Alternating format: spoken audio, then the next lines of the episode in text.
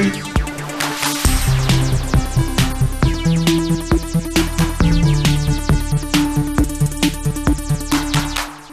everyone, welcome to a very special stream from Sifted Games at sifted.net. We're doing double duty today.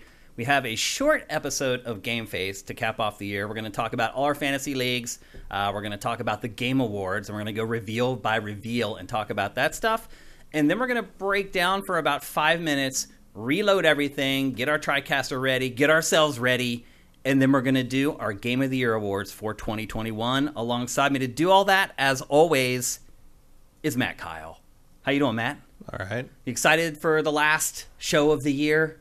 Sure. This is always a benchmark for me because it's like, okay, I can take a breath. I have so much work to get done in the next five days, but mm-hmm. as far as not having to set up for a stream again, this stream, the pre-production for this stream, it, it was insane. Let me just show you guys. Let me show you what you guys are in for here. All of this. Yeah, it's usually one page. Our show is usually one page. This is what we're getting ready to do here. The- I've been working on pre-production for this show for two and a half days, and I got it all done. At the end of it all, I missed one trailer, which isn't bad because literally there's like 70 that I had to prepare for this show. Um, you guys may think that we just like download the trailer and run it. That's not how it works. We download the trailer, we put it in an editing program, we chop off all the unnecessary crap at the beginning and at the end, and then we have to re-render each trailer. And I did that for like 80 trailers for this show. It's crazy, but it's going to be awesome. I think this show is going to be great. Um, as I said, we're going to do Game Face. I think this episode of Game Face is probably going to last about an hour. At least I hope so. We're going to try to rush through some of this stuff, so don't get too upset if we don't spend as much time on something as you want. We have a lot to get through. Um, and then we'll just take a short break. Matt and I will get like a drink or something, um, and then we'll come right back. We're not going to take the stream down for the break. Um, we'll leave it up for you guys, but we're going to take a, just a, a quick moment to gather ourselves before we dive into our Game of the Year awards. I think we have 23 categories this year, something something like that. So big day here on Twitch at twitch.tv slash Games. Thanks to everyone who's shown up. Um, we already have a bunch of Twitch Prime going on. Let me get some of this, these graphics rolling here. Um, want to make sure I thank people for this. Uh, Toast9, thank you for Twitch Prime. Um, Let's David, thank you for subscribing at Tier 1. That's awesome, man. I hope you're doing good. Hope you're home in Canada for the holidays and ready to go. Already hit level 2 of the Hype Train. That's awesome. Uh, any other Twitch Prime? It's getting towards the middle of the month. Stolty69, thank you for Twitch Prime. Cinetike, thank you for all the bits. You guys are rocking it. Um, Twitch for fun, thank you for Twitch Prime. Justin Horman, thank you for subscribing at Tier 2. Oh my gosh, the McWomble's in here. You know it's a big episode when he makes it in here from Europe. Um, and he's gifting a bunch of subs to our audience. Thank you very much, guys, for that. That's awesome. Um, let's see. What else? What other housekeeping do I have? Not much. This is pretty much it. Um, as far as our live streams are concerned uh, at twitch.tv slash games um, i'm excited about that because i have so much other work to get done that uh, not doing streams will help me get it complete before i need to head home. Um, i hope you guys are all excited for the holidays. You're ready to go home and see family and friends that maybe you haven't seen for a long time. Hopefully the omicron isn't going to keep people from doing that. It's starting to get a little dicey matt. Yeah, but so far the uh, certainly the booster is helping, and uh, you know I think they've only had one death from Omicron. i get my uh, booster on friday It's cool. finally I had no side effects from the booster. so- I've heard that from almost everybody that they felt nothing from it, Mm-hmm. which is good because I'm going to be leaving on Monday to go home for the holidays, um, and so hopefully I'm not feeling too rotten while I'm flying. Plus, I have my knee thing going on. It's Mm-hmm. going to be an interesting holiday season to say the least, but I'm really excited about it. This year has really been a grind for me. Mm-hmm. Um, it's been a lot of work and Oh yeah. and I and plus And let's, gets, and let's not be like you know it's like it's like all, all the 2022s as a, you know New Year's coming up it's like oh 2020 no no it's, no one claimed 2022 as your year we're gonna come in real quiet we're gonna be very respectful we're gonna we're gonna not touch anything and we're gonna hope it all works out this time Yeah, we made it through last year of COVID okay. Like we had lost like a lot of on-site subscribers last year, and we lost some on our Patreon. This year we got hammered. Like we just lost, everybody did really we lost so much money. Com- like we've made so much less this year compared to what we've ever made. It's, this has been the worst year for Sifted we've ever had by a wide margin financially. Um, I think as far as content is concerned, it's been a great year, but that hasn't uh, played out in our revenue, which is really unfortunate. Um, but at the same time, I don't want to feel too bad about it because, as you said, like a lot of people are suffering right now financially. So it is what it is. a phrase that seems to work in Yeah. a lot of different situations. I mean, you got you gotta. I mean, it's here now. It's uh, you know, and and you're gonna see things start to adjust as like people realize it's like, oh yeah, oh year two of COVID. It's like year two of everything. I mean, it's endemic now because Yeah. people wouldn't get the shot and people wouldn't pay attention. So it's it's just here now. You know, just and uh, you know, I'm going to going to see Spider Man's Thursday night, and I was like, oh, people are like, oh, I'm you know, L.A. County's got vaccine card requirements and all. Well, we're back and- at ma- all masks indoors now too. Yeah. like my wife now has to wear a mask at work, Yep. which she hasn't had to do for the last five or six months. Mm-hmm. I mean, people have been wearing masks indoors here in public places all along. No one stopped. Mm-hmm. But now, like, she got an email from corporate that's like, everyone, when you go to work now, you have to wear a mask while you're sitting at your desk. And you're seeing, I mean, it's L.A., so it's diff- probably different than, than other places. But like, I was, you know, I was at an outdoor mall yesterday, and everyone was wearing masks outside, which for a long time they weren't. Like for a long Yeah. time, people were like outside, fine, which it is. I mean, you're outside, you're probably fine. you're not going to get it. But like, people are still just keeping it. I mean, also because it's freezing here now, so probably Yeah, it people has been it's really nice cold. warm. Not in here though. It's hot in here today. No, it's warm in here. We get we, the the heat's up here, but like this morning when I woke up, it was 41 degrees Yeah. at my house in sunny Southern Which California, and I'm just Yeah. like, what? This is not what I'm here for. Yeah. people.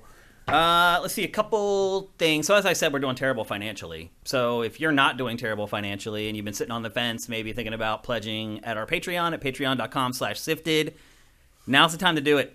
Not exaggerating. Yeah, up Not, that- up I'm that- not gaslighting. I'm not. Up that Patreon so we got some leverage to make him play Elden Ring for a long time. Because that'll be some streams. Yeah. Um, and if you're on YouTube, and look, even people who do subscribe or are patrons can also do this. Twitch Prime, it's free. It costs you nothing. It takes two clicks. Um, it's a huge help for us. So um, if you're a YouTube viewer or if you listen to the show on any of the, all the podcast services that we're on, um, even if you can't afford to give us some of your money, maybe you can afford to give us some of Amazon's. it's literally costs you nothing. It's included in your Amazon Prime membership. So if you're a Prime member, uh, you can give us a free two dollars and fifty cents every month. If you're wondering like why I always talk about Twitch Prime, because a lot of people just listen to the show. That's what I'm talking about. You can give us a free two dollars and fifty cents every month, um, just because you're a Twitch Prime subscriber. In my opinion, the best benefit of Amazon Prime. I, wish they would allow free people shipping's to. pretty good. It is, yeah. I'm, I'm, I'm being facetious, obviously. Um, I do wish they would just allow people to just click a box so it just renews. Yeah. Well, I also would. I wish they. It was easy to do it on the app. Yeah, Like that's part of the problem. Is like, yeah. You can't even do it really on the app. I, if there's a way to do it on the app, I haven't found it. Yeah, it's it, I, Amazon or Twitch's site isn't that great, man. No, no, because it's not. and it's really funny. I mean, it's it's pretty sad, honestly, because like we. We have we've started using it like YouTube over the last year and a half because we're putting mm-hmm. Pactor Factor. Share Oh, those hype train emotes. Oh yeah, I do need to share those hype train emotes. Thanks, guys, for hitting that hype train. And share. Okay, there you go. More. Yep. There we go. Awesome. Thanks, Mitch, for Twitch Prime as well. That's awesome. Um, anyway, I completely lost my train of thought of what I was talking about, but help Twitch's us if site you can. sucks. Oh yeah. So we started using Twitch as like YouTube, just uploading Mm-hmm. stuff, and you know because there's a paywall there where you know Twitch Prime people can get Pactor Factor a week early there, um, and their site is a disaster. Like if you upload something, sometimes options just aren't there, and then sometimes they are. It's Mm-hmm. really weird. Like I don't. Man, you'd think it's as successful as they are, being owned by Amazon, their website would just be airtight, like lockdown not the case. But anyway, let's get on with Game Face episode 283. As I said, a very quick preview. We're going to run through all the fantasy stuff today, um, which we do every year.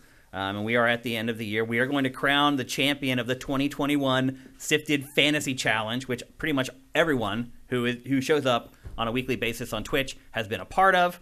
Um, we're going to talk about Matt and I's fantasy league. We're going to talk very briefly about the Sifted Fantasy Football League, which I know of the three, that's what you guys care the least about. And then we're going to go through the Game Awards. And then we'll break down for a little bit, and then we'll come back for our Game of the Year awards. Capiche? Everyone cool? All right, let's do this. All right, first up, we're going to talk about all the fantasy, fantasy stuff that's been going on. Um, this all began with Matt and I. Now, well, actually, it began with Marcus and I the very first year um, doing a, a video game fantasy league draft. Now it has become something that like everyone does, which is very flattering. uh, that has caught on. It's so many other publications. I know Kind of Funny does it, and maybe Easy Allies does like a, a kind of a tweaked version of it. Pretty much every website at this point does some kind of video game fantasy draft. Um, and so I did it with Marcus the first year, and since then it's been Matt and I. I was the winner last year. Has anyone? I don't think anyone's ever won back to back. Did you win it one time I back to back? I, I think I won the first two times Did back you? to back. Yeah. Okay. And then it's been back and forth. Yep. Well, it has been going back and forth, and we have the results of the league this year. This is actually really interesting to take a look at, Matt. Um, here are the results of this year's league. First of all, I did win. Um, I ended up with Rather a lo- handily. yeah, but well, so here's the thing about our draft is that if you have a game that falls out, you get a zero for it. The first couple years we had no alternates. And then we decided that sucks to have like half your team like not count. And so we added two alternates. I'm starting to wonder if maybe we should add an extra one for next year. Uh, I mean, yeah, I think next year is pretty front loaded, so I think everything will probably make it. Probably. Um, like maybe don't pick Half Life Three, yeah.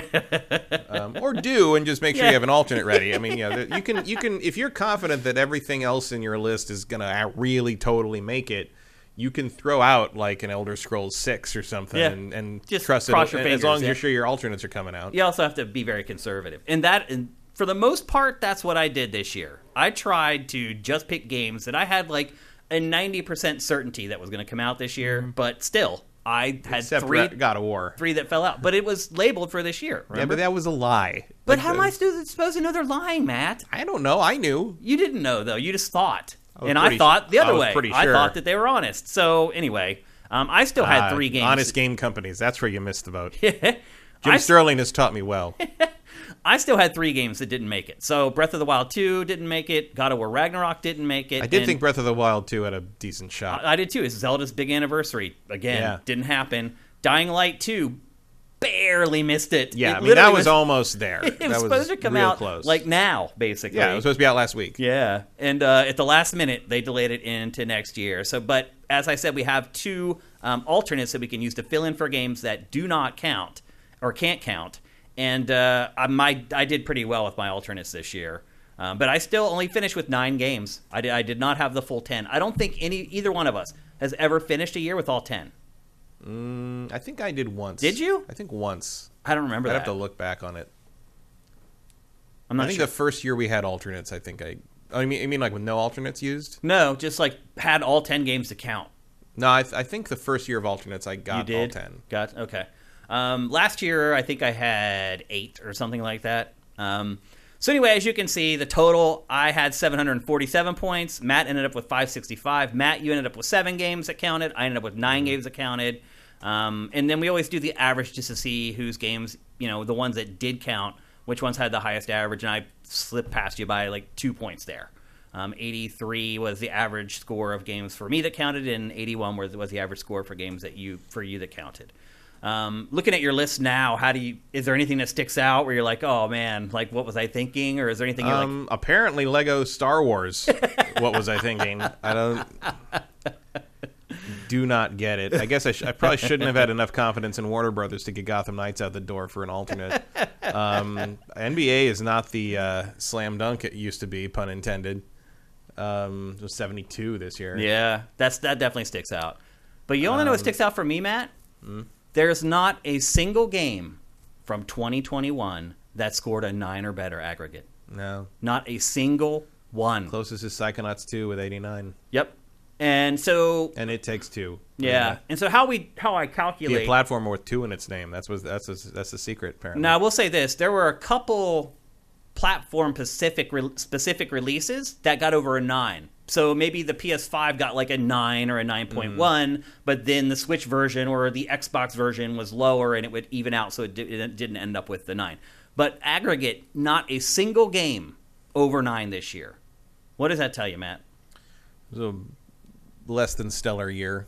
Yeah. Which, uh, which I, I would agree with. Like Yeah. It's it's, it's uh, you were saying earlier before we went on that like picking the game of the year winners, the the, the winners for the categories this year was actually pretty easy, and I'm, like, I agree because there was usually only about one standout per category. Yeah. Like it was, uh, it was I, I would consider this a down year. Yep. A lot of stuff slipped out. Um, you know, th- this was the year. You know, I think we said it at the beginning of the year. This was the year you're going to start seeing the real impact of the pandemic and the switch to work from home and the delays that are going to result from that. And we did. I've never seen so many delays in a year. Mm-hmm. Yeah, I mean, it made this really difficult. And you, uh, if you want proof of just how difficult it was to pick ten games, and first of all, wait, I got to give myself a round of applause for winning. I don't get to do this too often. I'm the wiener.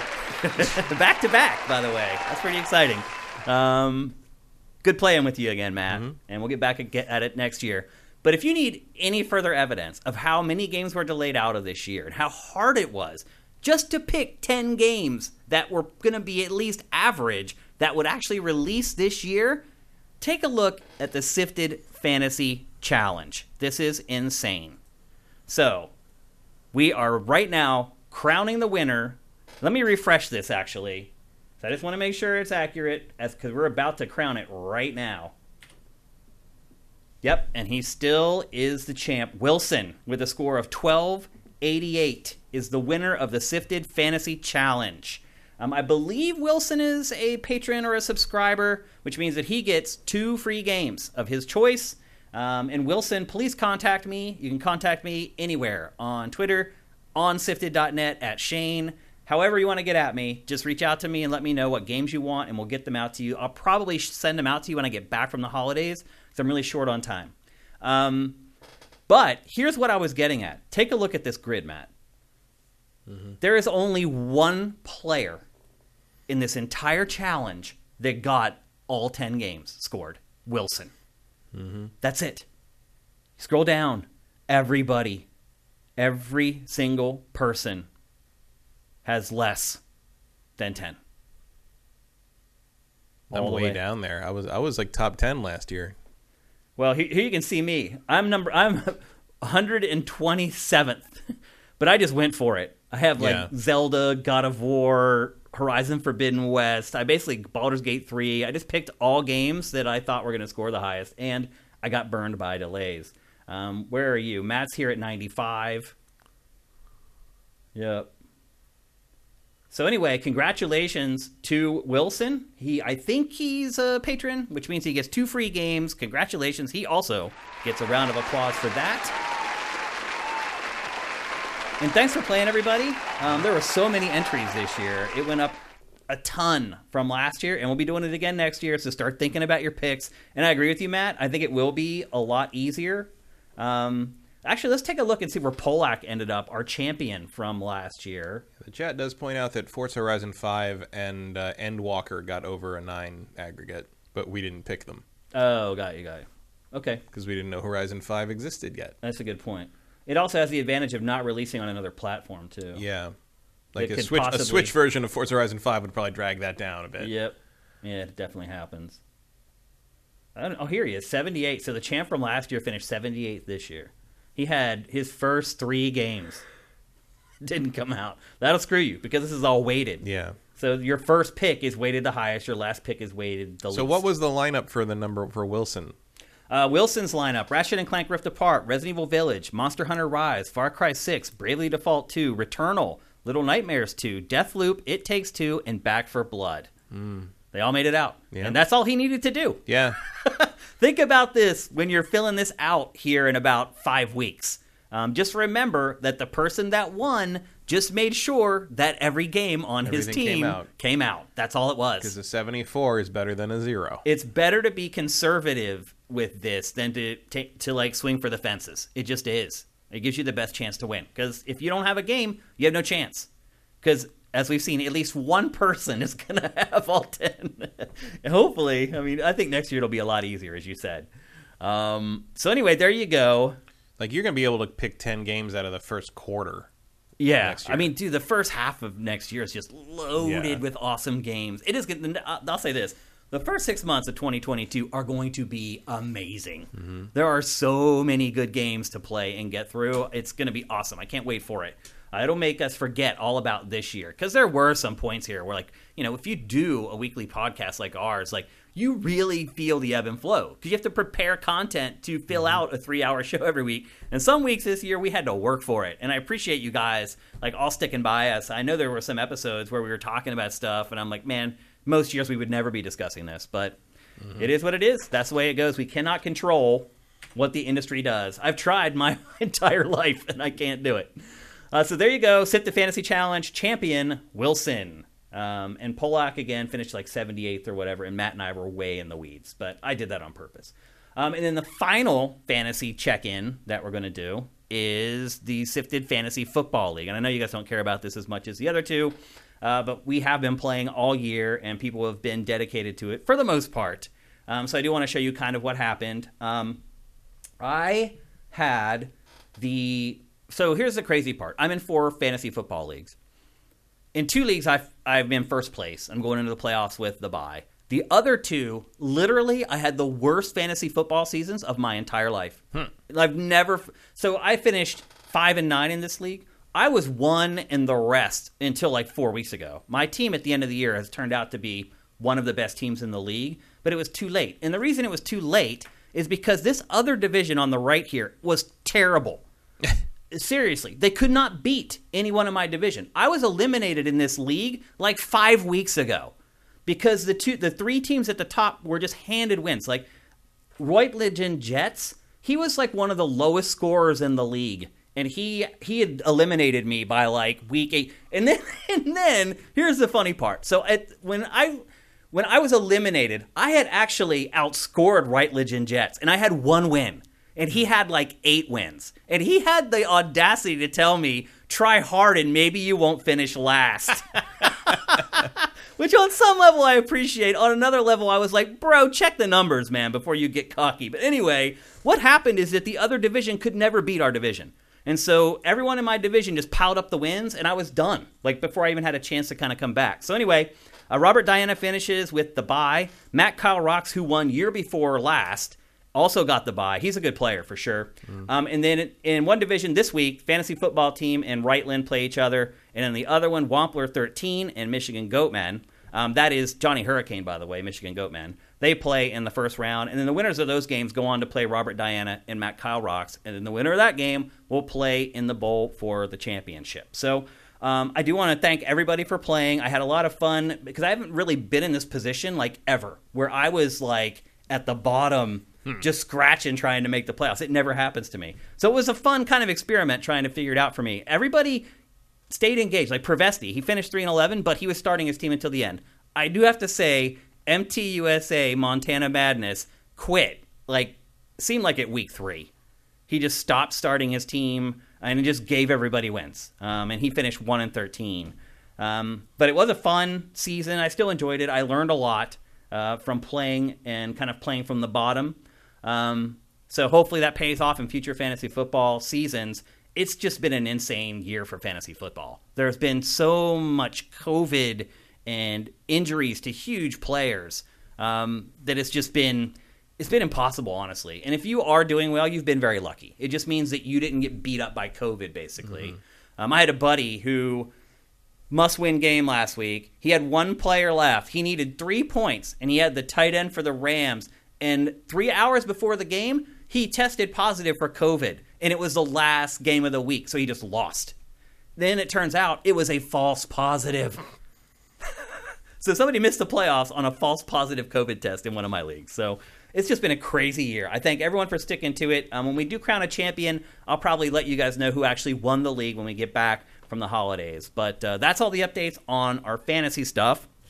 Um, it's always fun. I'm glad that I managed to bring like something I really enjoyed doing into gaming, and that it's kind of spread across the industry, and people are enjoying it. It's uh, it's really great to see. And now it's time to talk about the Game Awards 2021. Uh, we're a little late on this. I wish we could have got to it a little bit earlier, Matt. Um, but that's the way it is. Unfortunately, I I had to do so much pre-production to get these shows. I could not have done this show any earlier. It just it was impossible. Um, so just know that I'm busting my ass behind the scenes trying to get this stuff to you guys as quickly as possible. Uh, we're going to talk about the Game Awards. We're going to break it up into several different sections. We're going to talk about the awards. Uh, then we're going to talk about the reveal slash trailers. Then we're going to talk about the performances, like the music performances and everything. And then Matt and I are going to give uh, a final grade for the Game Awards and provide our overall thoughts about it. And again, we need to get this done quickly. I should also note and some of you may cry over this. There's no name that game today. We just don't have time for it. Um, and we probably won't meet much of a Q&A at the end of the show today either. Um, when we get done with our Game of the Year awards, hopefully there'll be some time left to do a final Q&A for uh, 2021 before we head off for the break. Um, okay, let's talk about the Game Awards, Matt. Um, let's talk about the awards, or the lack thereof, as some might say. As always. As always, but do you feel like there was anything different about it this year? Um, it was more noticeably like unimportant this year, which I've always, you know, I, I've hammered on for years about like this is a commercial. This is a commercial that uses an award show as an excuse to exist as a commercial. Um, and uh, the the most obvious you know example of that is when they just sort of hand the awards out. Sometimes when someone wins something as they're coming up they'll, they'll be like uh, this game also won this this this and this which means they are They never going to show that yeah. award. But mostly like to me the most embarrassing part is when they if it's not a major award and their version of major award is weird because like one of them things is not a major award it's apparently best rpg and stuff like that The biggest genre in the Yeah. industry. Well, although this year it's and like been lean. Yeah, not so much, but Yeah. like, but like, it's just like you know, it's like it's like uh, it's like uh, the nominees for best RPG are, and they like list them all on the on the left, and then like Geoff or whoever just stands there quiet for a 2nd mm-hmm. and then goes, and the game award goes to whoever, and it's like. You're not even going to list the nominees. You're not going to show clips of each one to sort of remind us what they like. That's just sort of basic decorum for an award you're giving out at a at a major industry event. Like, and and then like when you say, and of course when they say it's like it's one of two things. It's like, oh, okay, the winner is Tales of Arise. Congratulations, it's Tales of Arise. Awesome, great, all right, great, great job, guys. It's just like, really? Or they pan over and the guy who won the is accepting the award has been standing there the whole time, so it's not like anything was a surprise to anybody. Like it's just such play acting on that. And it's like if you want us to take this seriously as an award show, and look, it's never going to be the Oscars because the Oscars are peers recognizing peers. But Matt, F That- the Oscars. Yeah, well, he got rewarded for that, didn't he? In the long run. We'll talk about that Um, here in a minute. the uh, you know, in the end, this is maybe, maybe the Golden Globes. Just Yeah. in terms of visibility, Right. it's probably the Golden Globe. The Hollywood Foreign Press Association is a little more prestigious than whatever panel Keighley has associ- has, has assembled Mm-hmm. under the auspices of a bunch of uh, corporate bureaucrats. Uh, that I guess good for him on finally deciding to ignore all that and who was on his board or whatever and saying like there's no room for abuse or did it anything or, or harassment or anything and they say we need all need to be better and watchdog and uh, cool. Here's a game by here's a trailer for a game by Quantic Dream. Yeah. um, which uh, I know Schreier and a bunch of people called that out, which is, but it's just like, bro, like, like, just at least put it later in the show. Like, it would almost have been better to just not say anything. yeah, the point. timing of it was certainly a little odd. Yeah, because you can put that anywhere in a show you want. You put it right there. Give me a break. Um, I did a but quick the, the, skim if- you will awards. never ever get anywhere any traction with the awards on this until you treat these awards like something someone cares about. And the problem is, uh, no one cares.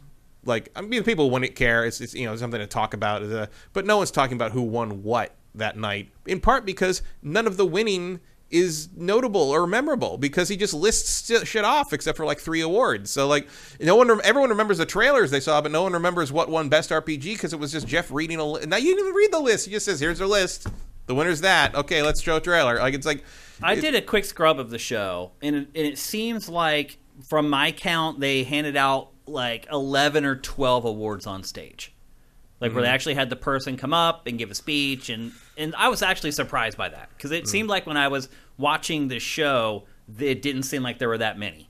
Yeah, Um, it didn't feel like well because it's a long show and there's tons of Yeah, there's tons of trailers. long and then sometimes they do the like all the esports stuff is hilarious because they just it's like the nominees for best whatever esports whatever is this and I'm just like none they, of those are they words. They actually put that on the air. Yeah. Like, that was one of the awards that they made a big deal about. But also, I'm, I'm looking at them. I was like, none stuff. of none of these are words. I don't know. Yeah. It's like you're speaking another language to me. It's, it's ridiculous. Uh, and they, yeah, they they front loaded a bunch of it in the pre-show with that poor girl who was Sydney or something. Yeah. I think. I think who- she's. Does she still work at IGN? I don't know. I think she does. uh, she She's a pretty good host. She did, though. yeah, she did a good job, but it's like she had very little to work with uh, in terms of uh, what was written for Mm-hmm. Yeah, her the writing was prompter. not great. and um, so I, it felt like she was nervous, or she was like she didn't feel not nervous in the sense that she's never done this before. Clearly, she's done it, for, you know, for years, but Yeah. like there was an element like it, it, she had the nervousness of a and I'm saying as someone who's produced things like this for years she had the nervousness of a host that doesn't feel like she's supported No, yeah, what I mean? Yeah, I know exactly what you mean. yeah yeah. like it felt she she's had the nervousness of someone who feels like she's out there all on their own and um I don't know what's going on. I mean, there there may that. not have been a producer Maybe not. it. You know, she may Yeah. not have been anyone there to, to catch her if, if something went weird. Yeah. Because we know, for at the very least, you and I know that the the first thing that happens when you go try to shoot stuff, you know, out in the middle of the the, the theater like that is the prompter goes down. Yeah. You know, like that's just, well, you have to assume that it's something that's Just assume the happen. prompter's going down and Yeah. have the cue cards ready. Yeah. Um, it's uh, yeah, but it just felt weird to me, and like, and she's like, she's like, at the end, like, you could almost hear the relief in her voice. that she didn't have to do When she's like, "It's time for it's the like it's been great being here, but I'm gonna go and go sit down. I'm just like, you really do want to go do anything else right now. It's like, uh, and I don't blame her. Um, it's just something weird there, uh, and um, you know, certainly, I'm not trying to cast any shade on her. I'm just saying, Yeah. like, it, uh, my producer senses were tingling. Well, that's not her. That's production. No, that was production. That was Yeah. something weird going on there. Yeah. Um, Geoff maybe had the same problem, but he's been there forever and he's the boss, so he doesn't really have to worry about it the same way. Yeah. He can also just wing it if he needs Um, Yeah, to. he, I mean, he he know he doesn't need the rundown or the He he, he knows it. He did it himself. You know, He's he- the one who set it all up. Yeah, yeah. he is the rundown. He is. Yeah. Um, Human rundown. and it's you know it's fine. Like I I do once again, don't don't try to make Geoff act. Yeah. Like don't have him interact with it. Like it's just not. He's a host. He's a PR guy. He's not. He's Yeah. not a. He's not a comedian. What about Although the I did enjoy the, uh, the. I did enjoy the. What was what was the thing that came out from Near or something? Was it was it Near or something weird Nier? thing? Some weird robot thing came out. Oh, that's from uh, Elden Ring. that's from Elden. That's from Elden Ring, right? Yeah. I knew it was The from some- pot. the pot. Yeah. Yeah. That was bad. Yeah. That was a bad sketch. Yeah, I appreciate the attempt, but uh, Apparently, they felt that the pot was far more iconic than I did. yeah, I don't. I don't know what that was about. I mean, I remember seeing it in the in the game, and I was like, okay, Yeah, they're, gonna, they're really gonna make pot happen. Apparently, this is. The, that's good. Um, so but- let's wait. Let's let's talk about the awards. Were there any games that won that you were like, what? Like, how do you feel about Game of the Year going to It Takes Two? Uh, I'm happier about that than it going to Deathloop, which was my predict my prediction. I really Yeah. thought like Deathloop kind of cleaned up a little bit in the First of all, awards. our predictions were terrible. yeah, On the other hand, I got one. On the yeah, on the other hand, I think Vincent may have got a rundown of the show. Like seriously, I mean, I'm sure he didn't, but some of the stuff like that he predicted. Well, Vincent's got his got his hand on the pulse of the rumor network, and a lot of the rumor network stuff was correct. Was correct. Yeah. Yeah. I mean, some of the stuff that he put in the entirely too many Game Awards predictions article, like, were eerily accurate. I was like, wait a minute. Like, random, kind of unimportant games that I was like, he put in there, and I was like, I almost cut them out of it because I'm like, no one cares about this. We're in there. Like, he. I don't know how he did it, but he did a really good job. Uh, Kyle did a whole episode of his show on the pot. Oh, really? Yeah. Oh, well, that probably explains. It's who- a thing. The the fandom went nuts for the pot. Oh, okay. Great. I guess that explains it. Um, do you think it's uh, convenient that it takes two one game of the year after Josef Fares is kind of the face of the Game Awards at this point? If there is Uh, one besides Geoff, A little bit, but it's also not an invalid choice. No, it deserves out it, of yeah. out of those nominees. Um, and I'm, I mean, look, like I thought it was going to be Deathloop or Metroid Dread, so I'm glad it went to a game I actually enjoyed. Yeah. Um, and I'm not a Josef Fares fan. I think he's kind of a tool, kind of a tool. He's a little bit- little like, like, he's just like like it, it, trying a little too hard. yeah, bro. that's You a know, good way to put it. Actually, Um, yeah. but like he made a really good game he did. and his, he and his team made a really good game. I mean, and, and, and that's speaking as someone who really didn't like the last one they made. Yeah. Um, it Takes Two was great. It was one of the big surprises of the year, and uh, it had it had charm and and and a heart and some and you know and a lot of inventiveness and a lot of stuff I hadn't seen before. It's kind of the opposite of him. Yeah. Uh, it's, it's, uh, None of the awards really stood out to me. Like there weren't any where they announced it, and I was like, "What? Really?" Like they all could be rationalized. It made sense. Um, so yeah, I think the awards there could be more. yeah. And we'll when we get to the end, we start also really. like I'm I don't want to hammer it too hard. Uh, more orchestra stuff, less bands Geoff wants to meet after the show. yeah. Like we didn't need Imagine Dragons to come back. Did we need Sting? Or Sting's grandfather. Basically, I mean, I, sometimes I don't want to see how old the, the the rock stars of my youth look. I just watched uh, David Lynch's Dune, where Sting parades Right. around in like a rubber thong and the whole time, and it's like the epitome of like like you know, illicit sin desire, and then now Yeah. and now it's like. Now he shows up at the Game Awards and it's just like, oh my God, behold the ravages of time. I mean, look, the man looks better than I'm going to look at that age. But Yeah. like, something about the fact that he still had the scarf on, like he just walked in off the streets Right. of London in a Dickens novel. I'm just like, it was it was a strange thing. Yep. Um, so anyway, th- that's the awards. We'll get into our analysis of kind of the show overall at the very end of this section. Uh, but now we're going to turn our attention to, as Matt said, the reason most people really watch the Game Awards, and that's for the reveals. Um, that's why I watch it.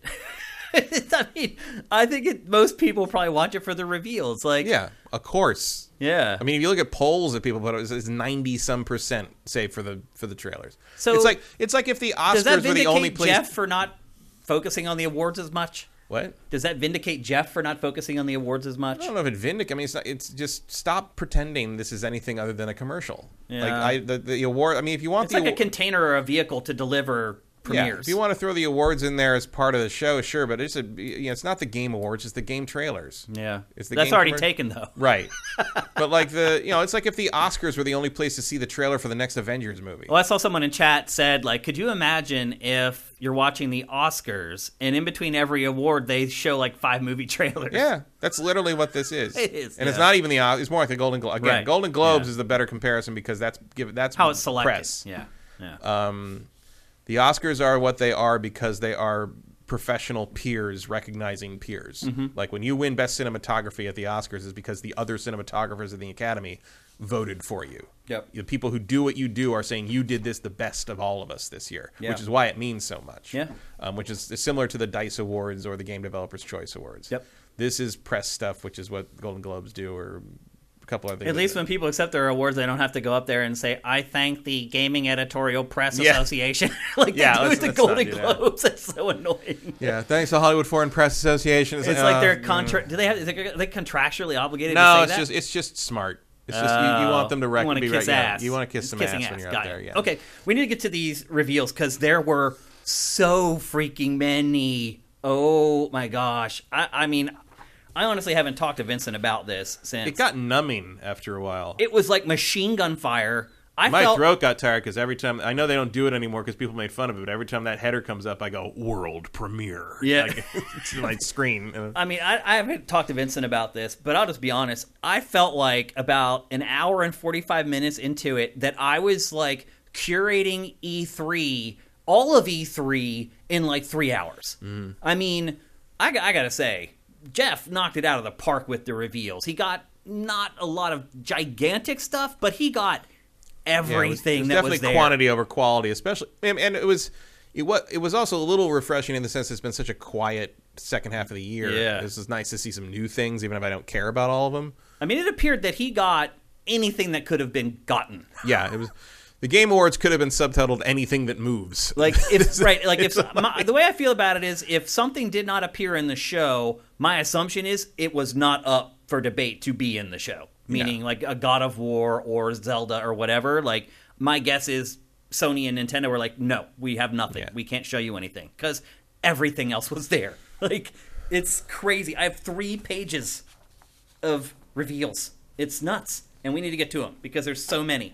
Let's start things off with Hellblade 2. There's been a lot of discussion on the site about whether this is real or not. Uh, most people on Sifted, It is. I I believed it from the beginning too. People were like, "This isn't gameplay," and I started watching it, and I'm like, It is. "Here's what As I soon think." as she starts walking down the beach, that's gameplay. and I, I'm not even like saying it's like I'm not saying it's very involved gameplay. Yeah, It's yeah. like- but I I mean, I'm not saying like the question was whether it was real time or not real time. They were saying this is not how the game's going to play, Mm-hmm. and I think it might be. No, yeah. I, th- I mean, I don't know if it's gonna. If this is an example, if this, you know, are, are you going to be luring giant, creepy thing, monster men down caves the whole time? Probably not. Not the But whole I- time, but- but I think that this is what's going to happen. You know, I think you are going to be part of a team more, and rather than the solo adventure the first game was. You know, calling for spears and. You know that kind of thing. Like I think it's going to be a very cinema- cinematic thing. Yeah, I don't think it's going to be this overt like now you're playing thing and here No, comes a HUD not. and here's your like spear count or anything. I think it's going to be one of those games that transitions between cinematics and gameplay Yeah. and you struggle to figure out when that happens. Yeah, I think I think that's correct. And there might be more, you know, in the final game. I would imagine there's gonna be more feedback. There'd probably be more, you know, game head, you know, HUD, not HUD stuff, but I would imagine more of a feedback on wh- whether you hit something or what kind of damage has been done. Some kind of like, you know, response system. But uh, no, this this definitely felt like uh, an, an you know not a vertical slice necessarily, but an example of something you will be playing. Because this feels like a very early thing. It's probably the first thing you do in the game. Maybe. what I think Yeah, it does seem kind of like feels, a setup. It feels a little like teaching moment. Yep. You know, there's no real actual threat. Everything's sort of like kind of, you know, set up. For but I think this is how the game's going to be. yeah, I think it's going to slip in and out of cinematics, and 'cause- so like Vincent Yeah. is saying right now, like it's gameplay from a game that doesn't have much gameplay in it. yeah. yeah, Yeah. That's a good way to put it. Like this Yeah. is what the game's going to be like, It's like when watching you're playing gameplay game. from I don't know Heavy Rain or something. Right. It's just like it's not it's, not gonna it's not a you know even the first one wasn't like that either. You know even the fights in the first Hellblade were pretty Yeah. cinematic. In Yep. ter- You know there wasn't wasn't like a fighting game. It was more like kind of da- of a dance. Yeah. And, so um, I think this is the game, people. Yeah. Like this isn't like Yeah. some subterfuge or them like trying to fake fake it or anything like that. Like this is what it's going to be No, like. I think this is it. definitely a sample of gameplay. I mean, Yeah. the rest of the game may play very differently, or maybe uh, you know, I don't know what happens after this or whatever. But like, no, this is definitely real time. This is definitely some form of gameplay. It's just not not very rob- you know this ain't God of War. Yeah, people. that's not the way this series is. Um, so I was impressed with this, like big time. like it looks amazing. I think. Yeah. Oh, and I thought it's you know, and I don't say this about everything. I thought it was inten- extremely creepy. Yes. Like this whole thing is extremely off-putting. You should also put on headphones while you watch this Yeah. trailer. It it adds a lot. To Yeah, it. like this thing coming and like this like thing where that moves without moving its head, like that is really weird. Like There's the, a high the imagery in it. this is real. You know, the first one as well, but the Yeah. imagery in this is is a very high disturbing factor. Um, and I am not someone who gets scared. You know, we've been over this. Uh, horror games don't really scare me. Horror movies don't really scare me. I don't get scared by jump things or things like that. What gets me is terror and tone, Mm-hmm. which is the, one of the things the early Silent Hills did really well. And this is doing this really well too. Like this, this sort of thing where it's like what's coming out of the fire what where is the you know what and the fact that it knows her name is really just you know, there's, there's a lot of cool Mm-hmm. Yep. there's some Junji Ito shit going on here Yeah. that I'm really digging so if this is the tone also, don't going- forget this this game is about mental health. yeah This is like inside her mind, essentially. yeah like what, what what's real and what isn't is completely hard to discern, in- and it doesn't yeah. matter really. no it doesn't because they're No. all real to her. yeah it's uh, this could all be internal struggle externalized uh, as part of the game or it could be really what's happening or it could be a mix of both like there's no way to know you know there's never any way to know what was real and what wasn't in the first game My And was excitement for this cool game things. went way up after yeah. this, and that's what it's all about. Uh, next reveal, big shocker here, Matt. well we knew about this Oh, did, yeah, Star Wars Eclipse. It broke Yeah. what like two days before. I knew about that a couple weeks ago. Oh, did you? Like, I knew that there was a game called Star Wars Eclipse being made by Quantic Dream. Okay, Uh, that was about it. and we talked about this a minute ago, so I don't want to belabor it too much. But obviously, Quantic Dream, David Cage making a narrative-driven Star Wars game. Um, I think everyone's Mm-hmm. My personal nightmare. Yeah, I think for a Um, lot of people it would be. Although I'll see. I mean, the harassment and horrible business practices aside, uh, maybe David Cage's terrible writing will fit pulp space opera Star Wars better than it will solving racism through androids. Hmm? Like part of the problem with the with David Cage's stuff is he he's trying to write to subjects that are well beyond his capability. Yeah, oh yeah. Uh, there is He's you know- always out of his depth. Oh, hugely. Yeah. Star Wars may be just about right. Talking So we'll about see. like- However, this game's apparently four or five years away because they can't even hire enough people to work at their shitty company to like Yeah, they can't fill out the ranks. Hire so, enough people to go into full production. So who knows? Yeah, I mean their official word is three to four years away. Yeah, this is. I mean, it's a cool looking trailer. It's all see. You know, there's no in. There's no game here at all. This Uh, is le- legitimately like smoke and mirrors. Yeah, yeah. It's, I mean, it's cool. Like, and you know, the high. Re- it's set in the High Republic era, which is a new setting that they they started like a year and a half ago or something. What does that mean? Uh, basically, it's just 300 years before the movies. Okay. So it's sort of like the height of the Old Republic before it started to really decay, as we saw Mm-hmm. in the prequels. Yoda's like 400, you know, so he's sort of like, sort of like middle buck. aged. He's a younger, middle aged. that kind of thing. Four hundred. Yeah, I mean I I don't. I don't carry much hope that I'm going to really enjoy this. Like I will probably because it's Star Wars. Yeah, I mean, I'll play it because it's Star Wars, but like, I, I don't have, I have no real hope for this. Yeah. Only a fool's I'm hope. not setting my I'm not setting my phaser to stun. Yeah, that's that's the other franchise. I know. We're gonna We'll get, to get that, to that too. one. Yep, we absolutely will. Um, as of right now, though, no release date for this. It is all next gen. Uh, it's Yeah. PC, We, PS5, we, we'll be lucky if this isn't next gen. PS6. Yeah. That's here's the other thing, Matt, about the Game Awards. The page was turned. Mm-hmm. Almost every reveal is for games that are just for Yeah. PS5, just for Series X, and PC. There's Mm-hmm. none of this eight platform crap. The only games that still have that are games that we've already known about for like a year or more before this show happened. Mm-hmm. Um, so yeah, changes afoot. Next up, real shocker, Wonder Woman coming from Monolith, the team behind Shadow of Mordor. We we know very little about this other than its very popular Nemesis system from those games is coming to Wonder Woman. Yeah, which is cool. Like that is Yep. a system that's highly underutilized, and I've been waiting for either someone to steal it or for them to apply it to a different license. Mm-hmm. And here we are. I do think this game is way out. Oh yeah, this is well, I mean, you can tell by this trailer. It's Yeah. just it's just a character model that they're zooming in and out of. Like But- they have nothing. But cool, I'll play it. Wonder Woman game, awesome. Yeah, Like no no no notes. Like, it seemed to be on. one of the one of the trailers in the show that generated the most hype. Mm-hmm. People were really excited about this. Because people want another freaking DC superhero game. Like Yep. they stopped making Batman, so I guess we're gonna have Wonder Woman now, and that's fine. But like, make something. Yeah, I mean they didn't announce platforms for this, but I think we all know that's it's next gen. Oh yeah. Oh no. Yeah, of it's not going to be coming to PS4 and Xbox One. It's also been, been wondering what what Monolith's been doing anyway. So Yep, and now we know. So pretty exciting stuff. Next up, something near and dear to my, my heart, though I hate to admit this. it's Texas Chainsaw Massacre, one of my favorite horror movies of all time, is getting a video game. It's being created by the team that made the Friday the 13th game, which makes me very, very nervous mm-hmm. because that game was pretty much a disaster at launch. yeah, but watch Matt McMuscle's "What Happened" about that game. It wasn't their fault. Okay, I There was a that. lot of weird shit behind the scenes. On Well, I know I've I know a little bit about it because I know the Friday the Thirteenth license in general is a mess. Yes. because certain people partly own that, but certain there's also parts of it. funding things. There's, I mean, they they got screwed over four different ways. Yeah. like, it was not their fault. That was not their fault. I get that. The game still ended up being a piece Oh, yeah. of crap for a really long time. But and the then, Texas Chainsaw Massacre license should not be. Also, like I don't, I, I don't care about this. I, I, I'll just watch the movie again. But uh, are you a fan of the film? yeah, I like the film. Yeah. I just have no interest in a game about it. Really. Yeah. I don't. I don't care about horror games really. Also, like the constant based on true events thing on this trailer. It's like, what are you talking? That that movie was yes, never. people have been murdered in Texas. I guess that's yeah. about all you I got. mean, it's that's a lie. Yeah, like they used it for the film to promote the film. right. I mean, it's it's inspired by Ed Gein, and, Right. And, the, but and they like filled in the rest. Yeah, but it's not. it's not based on real events. No. and they what did they two times in this trailer? Twi- at the beginning and the end. Yeah. really trying to point it home. I, look, I am excited for this. Texas Chainsaw Massacre is probably my favorite horror movie of all time. Um, and a lot of that goes to what you were saying about the type of horror that you like. Like, Mm-hmm. a lot of people hear Texas Chainsaw Massacre and they're like, oh, that must be like the most gory movie ever. It's really not. There's Mm-hmm. It hardly. was for the time, but that's it- about but it. now it's not. Like, No, there's hardly any gore in it. There's the scene where he puts the girl on the meat hook.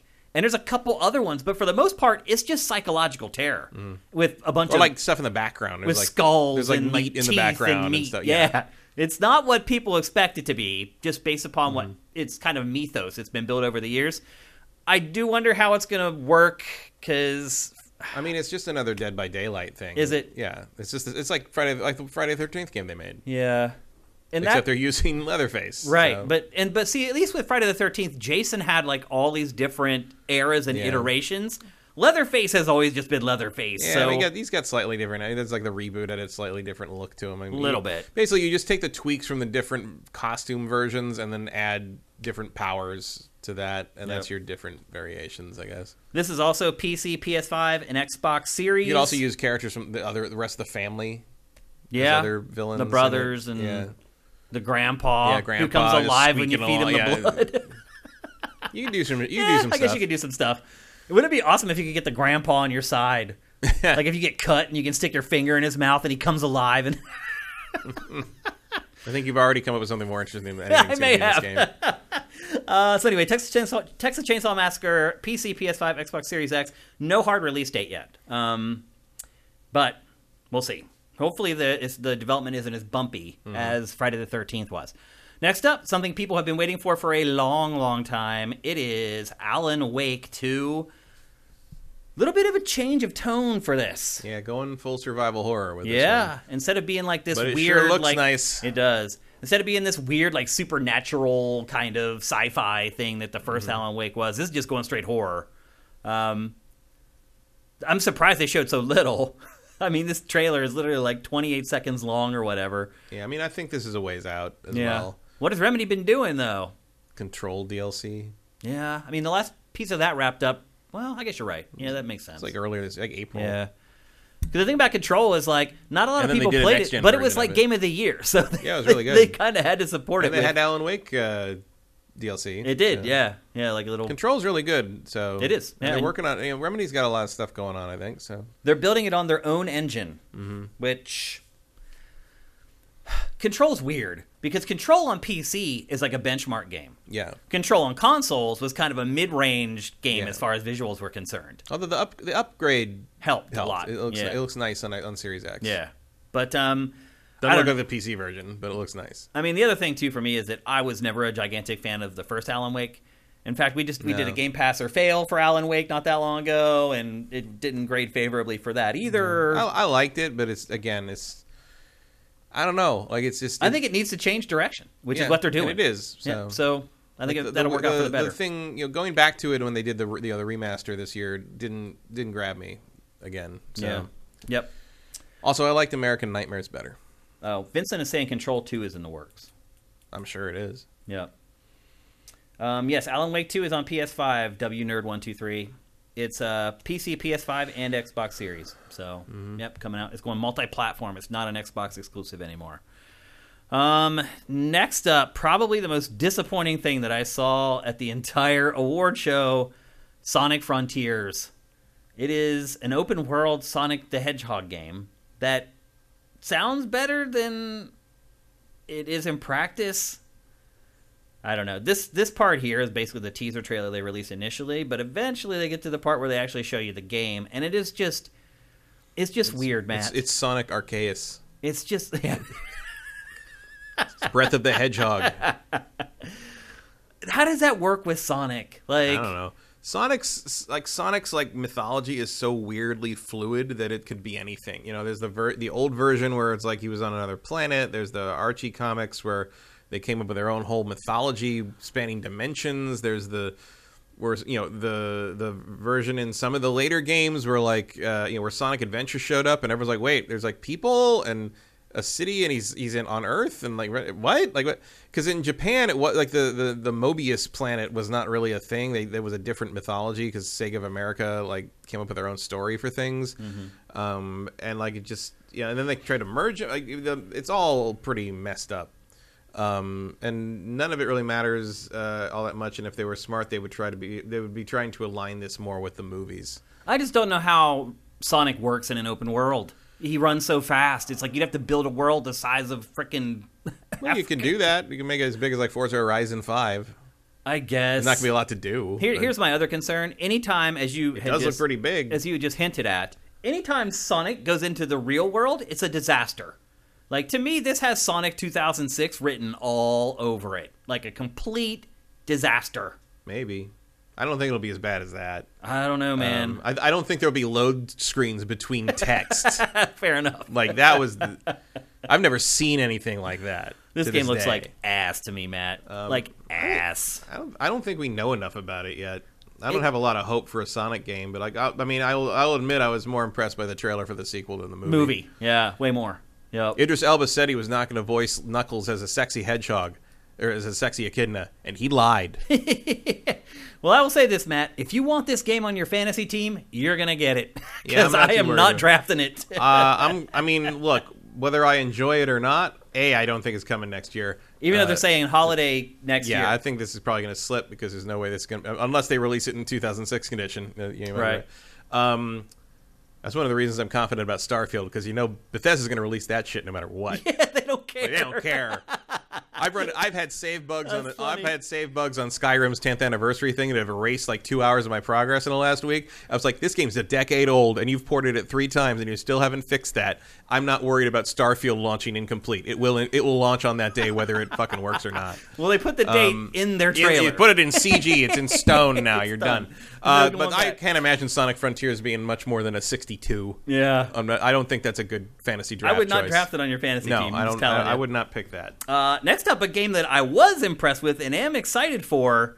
It's a game called Slitterhead. Yeah, this definitely pinged my radar, but that is one of the most disgusting names for anything I've ever heard. Like, I don't like even saying the title, Slitterhead. It Yeah. and I know why because everybody's face splits. Well, I didn't like, get it until the last and shot. It's, and it's so um, it's it's so dis- it's such a word that I've seen a lot of people mis miswriting it as Splitterhead, Uh, but no, it's Slit Slitterhead.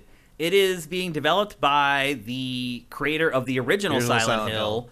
Um, it also is bringing on some people from PlayStation's Japan studio that just went defunct. Mm-hmm. Um, they worked. Some of the people worked on Gravity Rush. There's a Devil May Cry developer working on the Yeah, the pedigree's there, the body horror's there.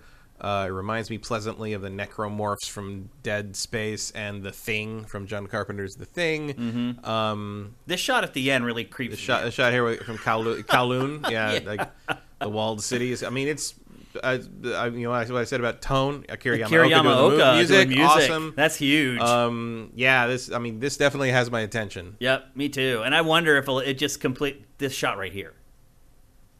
Oh lord. Hi. Oh man, it gives me the heebie-jeebies, man.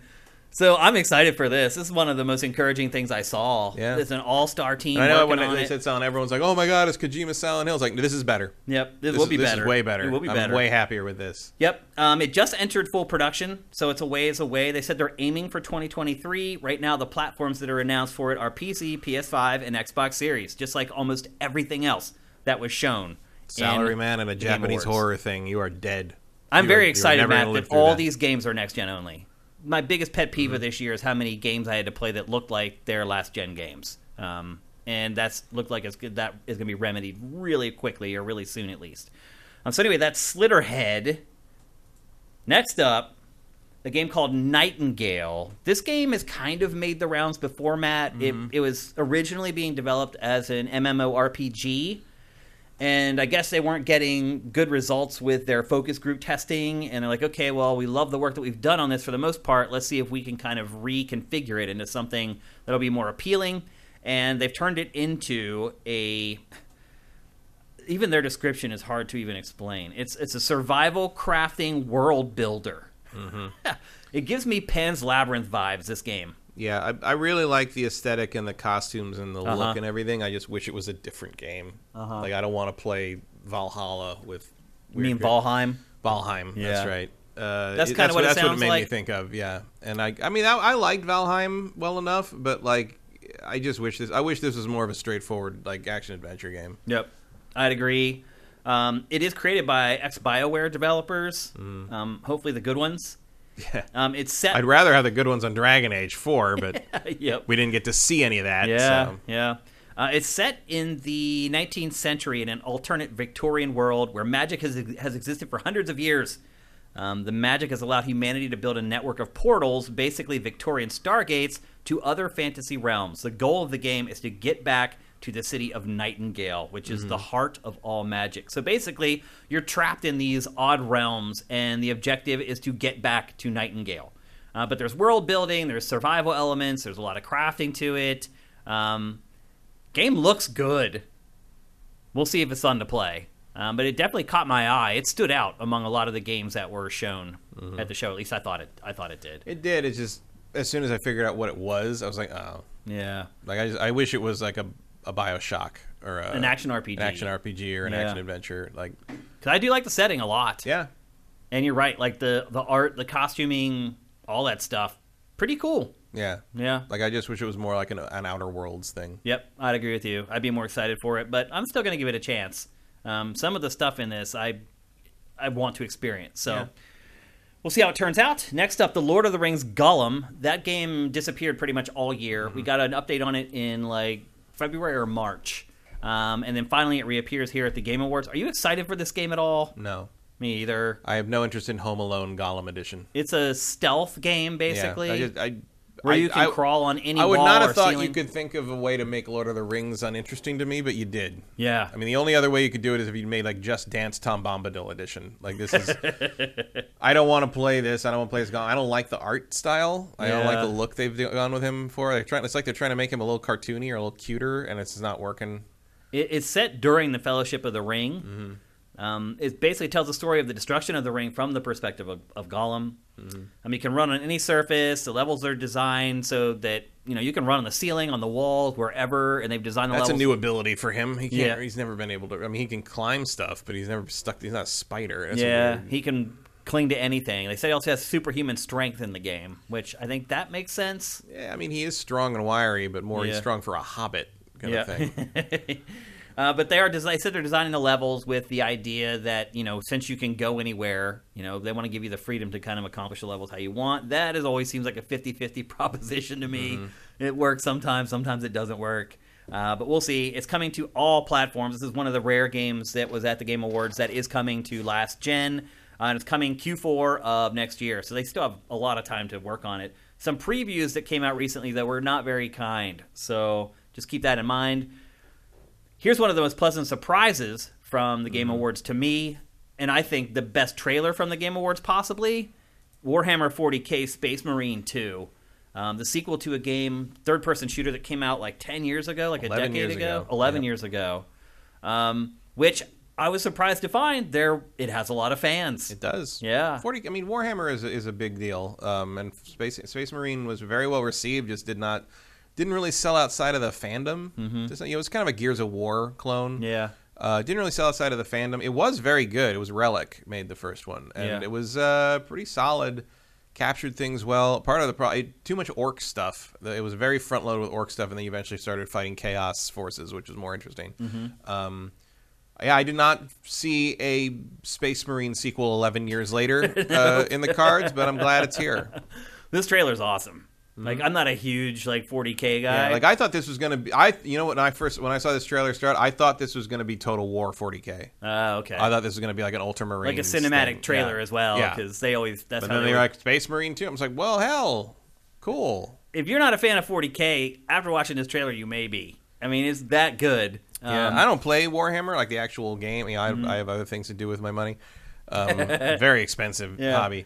Um, but like, I really like a lot of the games. I like the Dawn of War games a lot. Uh, I wish they do a Total War one for Yeah. 40k, and uh, I'm definitely in on this. I like Space Marine. It I even liked Fire Warrior on the PS2. Like I, I go way back. It is coming to again PC, PS5, Xbox Series. I'm hoping a lot of you guys get your new consoles over the holidays because everything is finally moving to next gen only. Uh, Mm-hmm. no date for it at all. It's just a CG trailer, which isn't a good sign. So my guess is probably not for two or three years Mm-hmm. until we see it. Exciting to know it's there though. Um, that's for sure. Pleasantly surprised by this. One of the most pleasant surprise from the show, in my opinion. Um, they do show a little, bit, of gameplay. Yeah, but it's just like this little three second montage Yeah, at my, the end. my guess That's is it. my guess is we'll be playing that in like March 2023. Yeah, maybe sounds about right. I mean, the other thing too is that it's not being published by like a big publisher. Yeah. So the quality control might be a little less. Yeah, well, so it's, it's like interesting. that, Like a lot of that's you know, Games Workshop is sort of you know striking out in that direction, sort of like what Wizards of the Coast is doing, where they with you know their own in-house stuff with uh, you know Dark like Dark Alliance turned out real bad. Um, so we'll see. Like the, the this thing where like RPG companies or, or board game companies try to make their own games is a real mixed bag so far. Yep. We'll see how it goes. Um, but I was very, very encouraged by the debut trailer for it. Next up, Suicide Squad kills the Justice League. Really, the first look that we got at Mm-hmm. gameplay, just raw footage. Although they, you know, it's shot with cinematic cameras and things like that. But you yeah, really get a good, seeing the game. you really get a good idea of what each character can do. And I was impressed with this as well.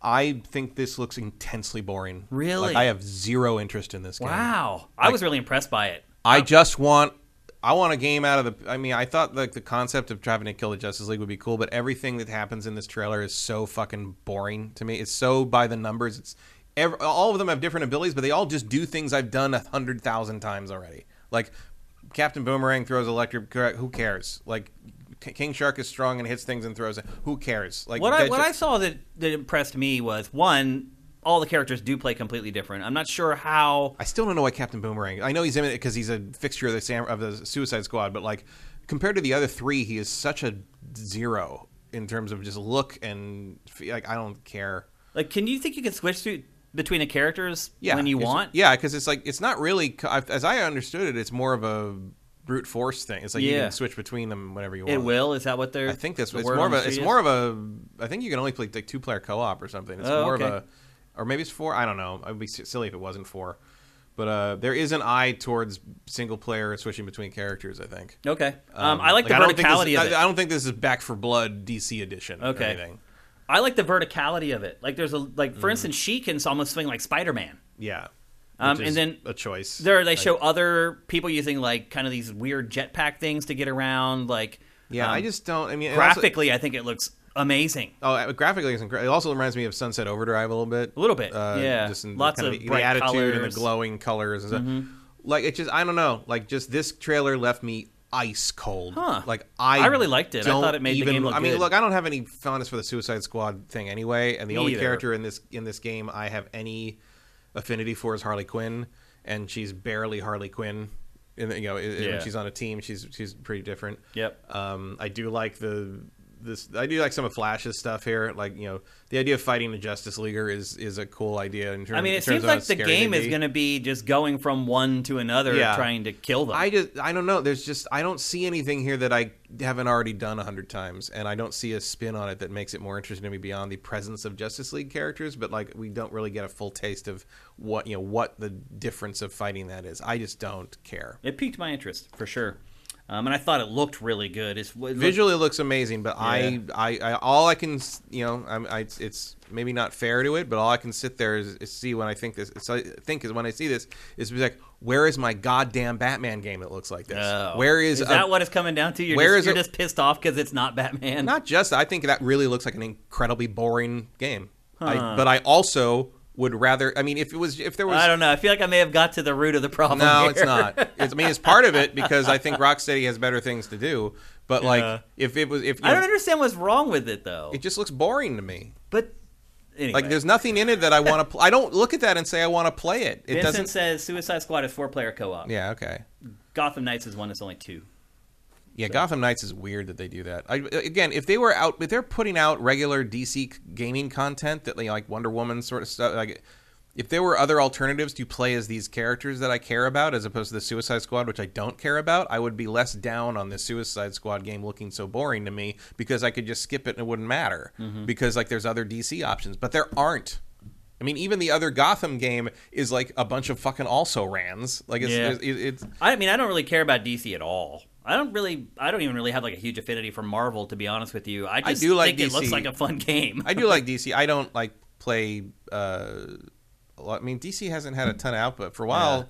Yeah, I, I, I, I like all the DC characters. Um, I think the pinnacle of the DC characters pr- presentation in pop media is probably the uh, you know the the DC animated universe. yeah. Um, if you made just a Justice League game that was sort of equivalent to those Justice League cartoons, I think you'd have something. Yeah. Um, but like, you know, and I lean into the Suicide Squad because they were hoping that that's you know that's one of their breakout hits. I'd say Harley Quinn. Harley Quinn, as played by Margot Robbie, is basically the only cultural impact the DC cinematic universe has had. Uh, well, Joker. uh, Joker is not. I mean, Jared Leto Joker hasn't been anything except a bunch of jokes.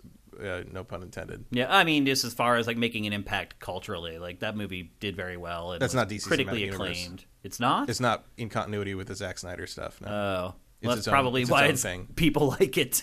Uh, people like it because uh, you can fool some of the people all the time. Joker's a terrible fucking movie. I've never watched the whole thing. It's, it has no brain in its head, and if you actually think that's good, you should go watch the two movies it stole all of its shit from, which is uh, the King of, King, King of Comedy Yeah. and uh, Taxi Driver. Yeah, it is kind of a mix of those. Except Taxi Driver and King of Comedy have points and themes and brains in their heads, and uh, Joker is like watching someone act something out without understanding what they're doing. yeah, it's it's so dark Uh, film, filmmaking wise, not Joaquin Phoenix. Joaquin Yeah, yeah. Phoenix knocks it out of the park from what he has to work with, for sure. But that movie is one of the most empty-headed things I've ever seen. I can never find myself in the right mood when I stumble across it. And maybe that's because that mood is very elusive. Yeah, the, the, the mood to watch a uh, nihilistic, brainless recount of far better Scorsese movies is hard to find. Yeah. Especially these days. All right, let's move on. We got a bunch more to get through. Uh, next up, Saints Row. you missed For- Forspoken. Oh, that's right, and that's a problem because it, the game is impressing me. Forspoken. Mm-hmm. Um, this trailer, not so much, honestly. No, the trailer wasn't great, but I I am interested. Yeah, this game is really starting to get on my radar at this point. Um, it is PC and PS5 only. It launches May 24th of next year, so it's coming pretty soon. Um, Square Enix has allowed people to do some hands-on with this stuff, and they're basically saying it's Assassin's Creed. Mm-hmm. It's an open-world action RPG, except the thing is, all the combat is magic. Yeah. Even the melee weapon that you use is like a magical sword. It's Yeah, not. it looks like uh, it, it reminds me of the Ten Rings. Yeah, a little bit. Yep. Um, the character that you play as is named Frey Holland. She's a trouble girl from New York City who just gets zapped into this insane world. Um, she has a bracelet, a sentient bracelet named Cuff, and that's where she gets all her powers from. This is all written by Gary Whitta, by the way. Yeah. This is all his concoction. Wood is in there, and I think uh, Hennig has something to do with this too. Oh, that's right. She was a consultant or whatever on it for a while. Um, the objective is you must stop the break, which is or the bad guys in this alternate universe. They're trying to corrupt the land.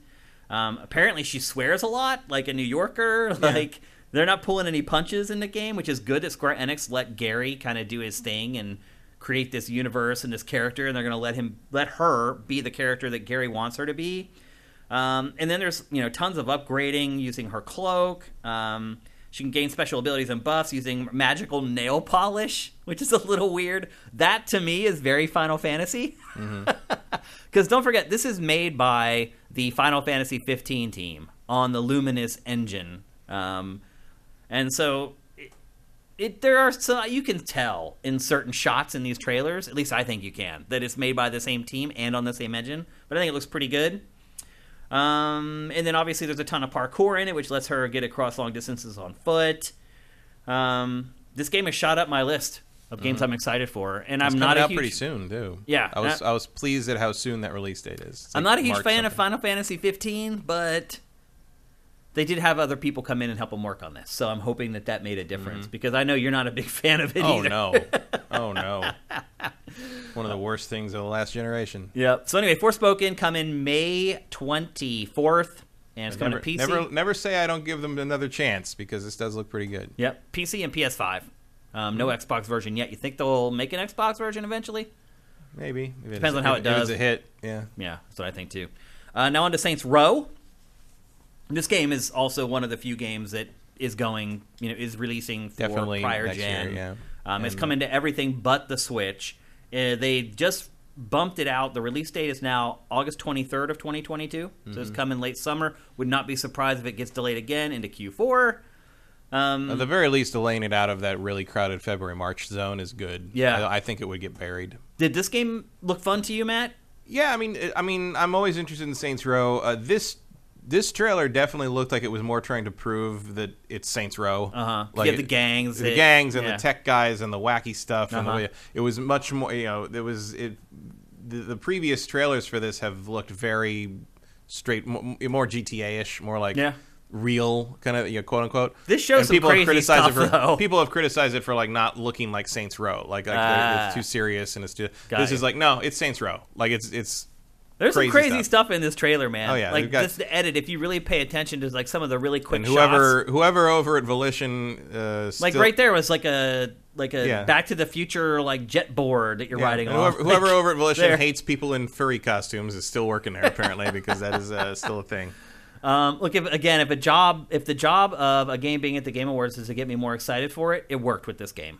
Um, Yeah, it, it hasn't worked with all of them, but it definitely worked with this one. I'm excited for Saints Row. Yeah, Uh, I do like this series. Uh, I'll give it a shot. I'll give it a shot even if it didn't look weird and cool. But Yep. like, Got a nine month wait, not too much longer. Um, and here is the game, the one trailer out of literally like a hundred that I totally screwed up and did not get on the TriCaster before today's show. And that is Dune Spice Wars, an RTS set in the Dune universe. Um, it's which coming the various Spice Girls fight over the planet Arrakis. it's coming from Funcom.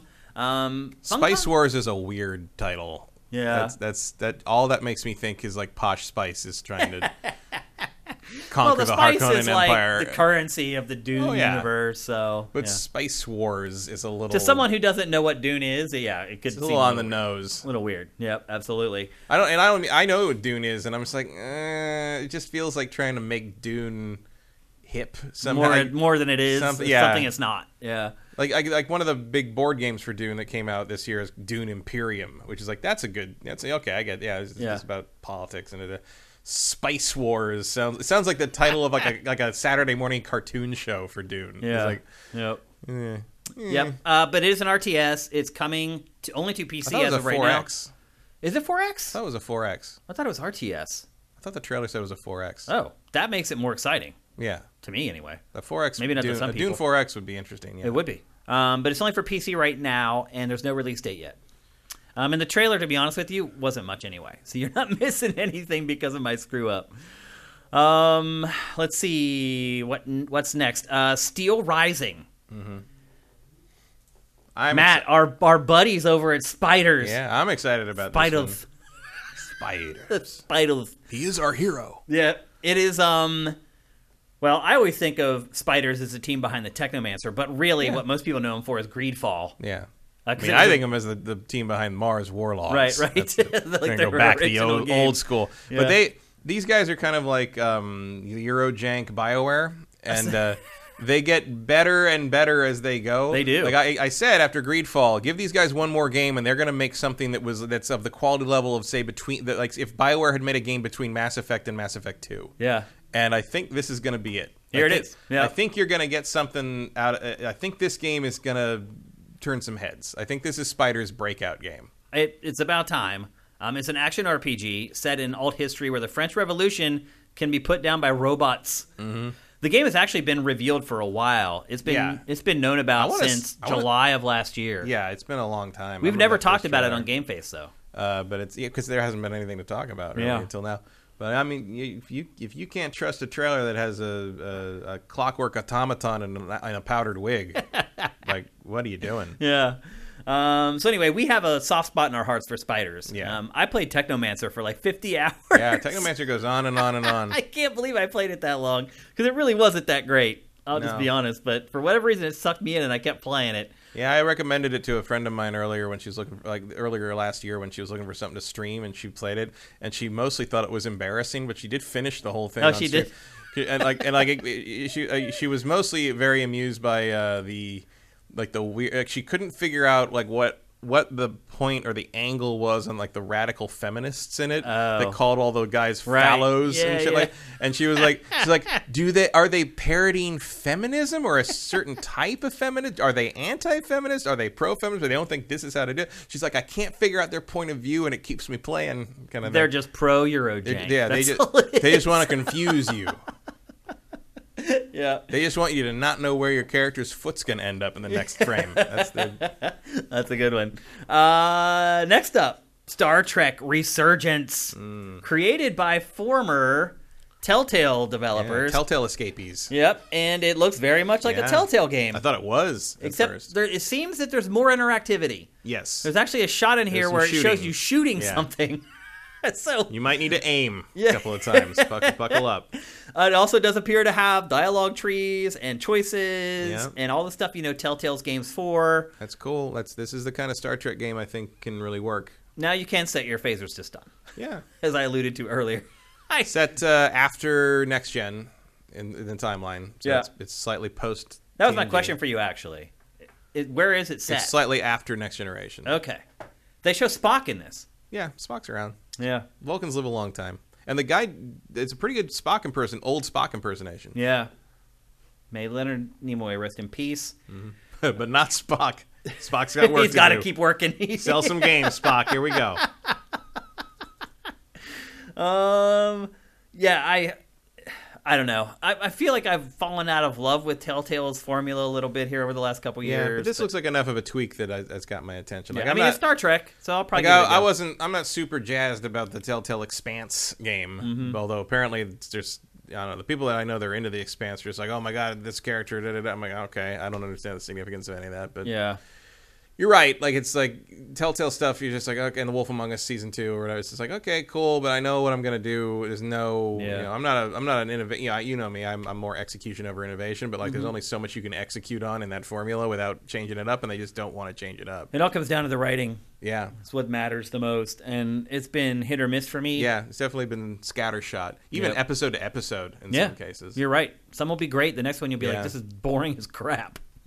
Uh, next up, the worst game in my opinion at the Game Awards, Rumbleverse. This looked awful. Oh Just awful. man, Like, can people, can the companies that get the bright idea in their head of like, oh, this will compete with Fortnite? No, it won't. it will not compete it with really Fortnite. won't. Stop it. Stop. You can't compete with Fortnite. it is a wrestling themed battle royale game. So everything is melee based. It. Never frustrating Whose- online. Whose idea was this, and who greenlit it? Someone did this suplex off a building thing, and I guess thought that was a good idea. I don't know. after playing Knockout City or Yeah. something. Like, um, it is coming from Iron Galaxy, or yeah, Iron Galaxy. They're the team that made the Killer Instinct reboot not too long Right. ago. Um, so at least they have experience in melee combat. yeah, it reminds me of what's that Switch game that's like an online melee game that looks that looks like Splatoon. Someone in chat will know. I don't know. It's like a free to play brawler for Switch, but this looks like just a cheap knockoff of that. Um, and I played the Switch game for like no, Brawlhalla is like a Smash Brothers clone. Um, this is just like an open world kind of brawler game. Someone in chat will say. Um, people actually like Rumbleverse. Vincent is saying, and they're they're wrong and they're dumb. Arms. And no, it's not Ninjala. That's it. Yeah, Mm. yeah. It reminds me of Ninjala. And I play, I tried Ninjala a couple times and I couldn't get into it. Um, so that may be tainting my impressions of this a little bit. I just think it looks bad, like artistically. I think it looks it's gross. Like I just there's nothing appealing about the No. look of that game to me at all. No. I don't know. I guess the kids are liking it. There's a beta going on right now. Maybe. Maybe, they're playing it and it's more fun than I think it is. I don't know. Um, I've struggled to see why someone would think that that game looked Yeah, impressive. Vincent says Epic's publishing it, so Yeah. Well, maybe the crossover with Fortnite will save it. could. Well, they can cross promote it with Fortnite, and that might save Yeah. it. Yeah. Um, yeah, it is free to play, and there's a beta live now. If you want to give it a go, you can. I would recommend you just steer clear of that one, but hey, different strokes for different folks. Uh, next up, another game that shot up my interest scale after the Game Awards A Plague Tale Requiem. Except for the fact that they decided to publish a trailer shot like it was on a cell phone. That is an odd choice for something set in the Dark Ages. Yes. and you see them struggle to frame the shots in this trailer so you can tell what the hell is going on. Why would you do this? I don't know. Uh, Do you want people like to this- watch didn't- it on their cell It didn't phones look and like fill up this the on whole the. screen? It didn't look like this in the broadcast, did it? I think it did. I don't remember that. This is what's on their official YouTube channel. I don't remember it looking like that. I, feel like I would have noticed that. I don't know. Why would they do that? This is what's on their YouTube channel. Weird, huh? yeah, I don't. I wonder if that's a mistake. I definitely don't. Rem- I feel it was a full screen trailer in the broadcast or the stream. I don't know why. It look, I don't know why you do that because you're clearly cutting stuff off. Like that's clearly not framed for that. Yeah. So I don't know what they're doing there. Yeah, like I said, they're struggling to get everything in frame. I don't know what show. this is. That's that's weird. It feels weird. like that feels like an error to me. Because it definitely it definitely didn't look like that in the show. I didn't see it in the live show. I mean, because I'm interested in that, guys. I like the first one a lot. Yeah. So I'm, I'm in. Yeah, it's. I still think the game looks awesome. The production values of it have gone up a lot. Um, the big question, obviously, is can they get the gameplay if they can wrangle it to make it feel a little better. Um, the last game that was kind of its weak spot, in my opinion. Um, hopefully, they can get it cleaned up and make it as fun to play as it is, as the concept is, and as as fun as it is to look at it because it's a it's a unique game. Um, and you're fighting the plague in the 14th century. It's coming also PC, PS5, Xbox Series. However, there is a Switch version of this one, cloud version.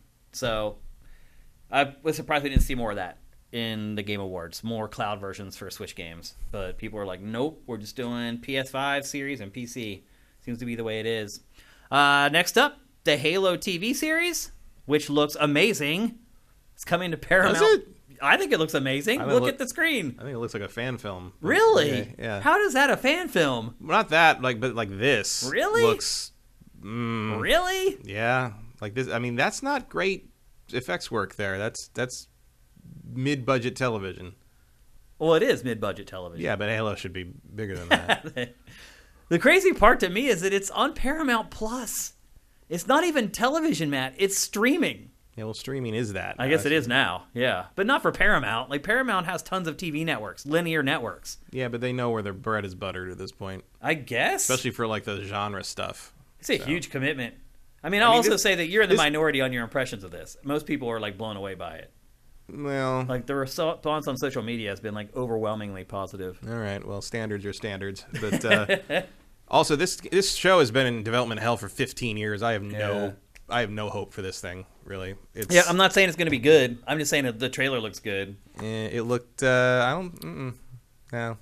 I, I mean, not bad. No, it doesn't. mean- I wasn't like, oh my god, my eyes are bleeding. But it Mm-hmm. doesn't. It looks about on par with your kind of genre Your TV OTT show. Yeah, streaming service TV show. Yeah. Yeah. I mean, I think Mandalorian's probably a step up. Oh yeah, Mandalorian's using different tech. Yeah. Um, In fact, it's using the tech that we're about to talk about next Mm-hmm.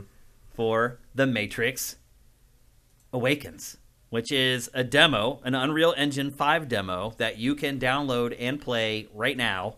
And I say play, yeah, which actually do it. which proves to you that it's all in real time, running in real time. Poke, How- look around in the city. however, you can't do much. No, it's not. It's it's a demo in a, Yeah, the truest in the- sense. definitely.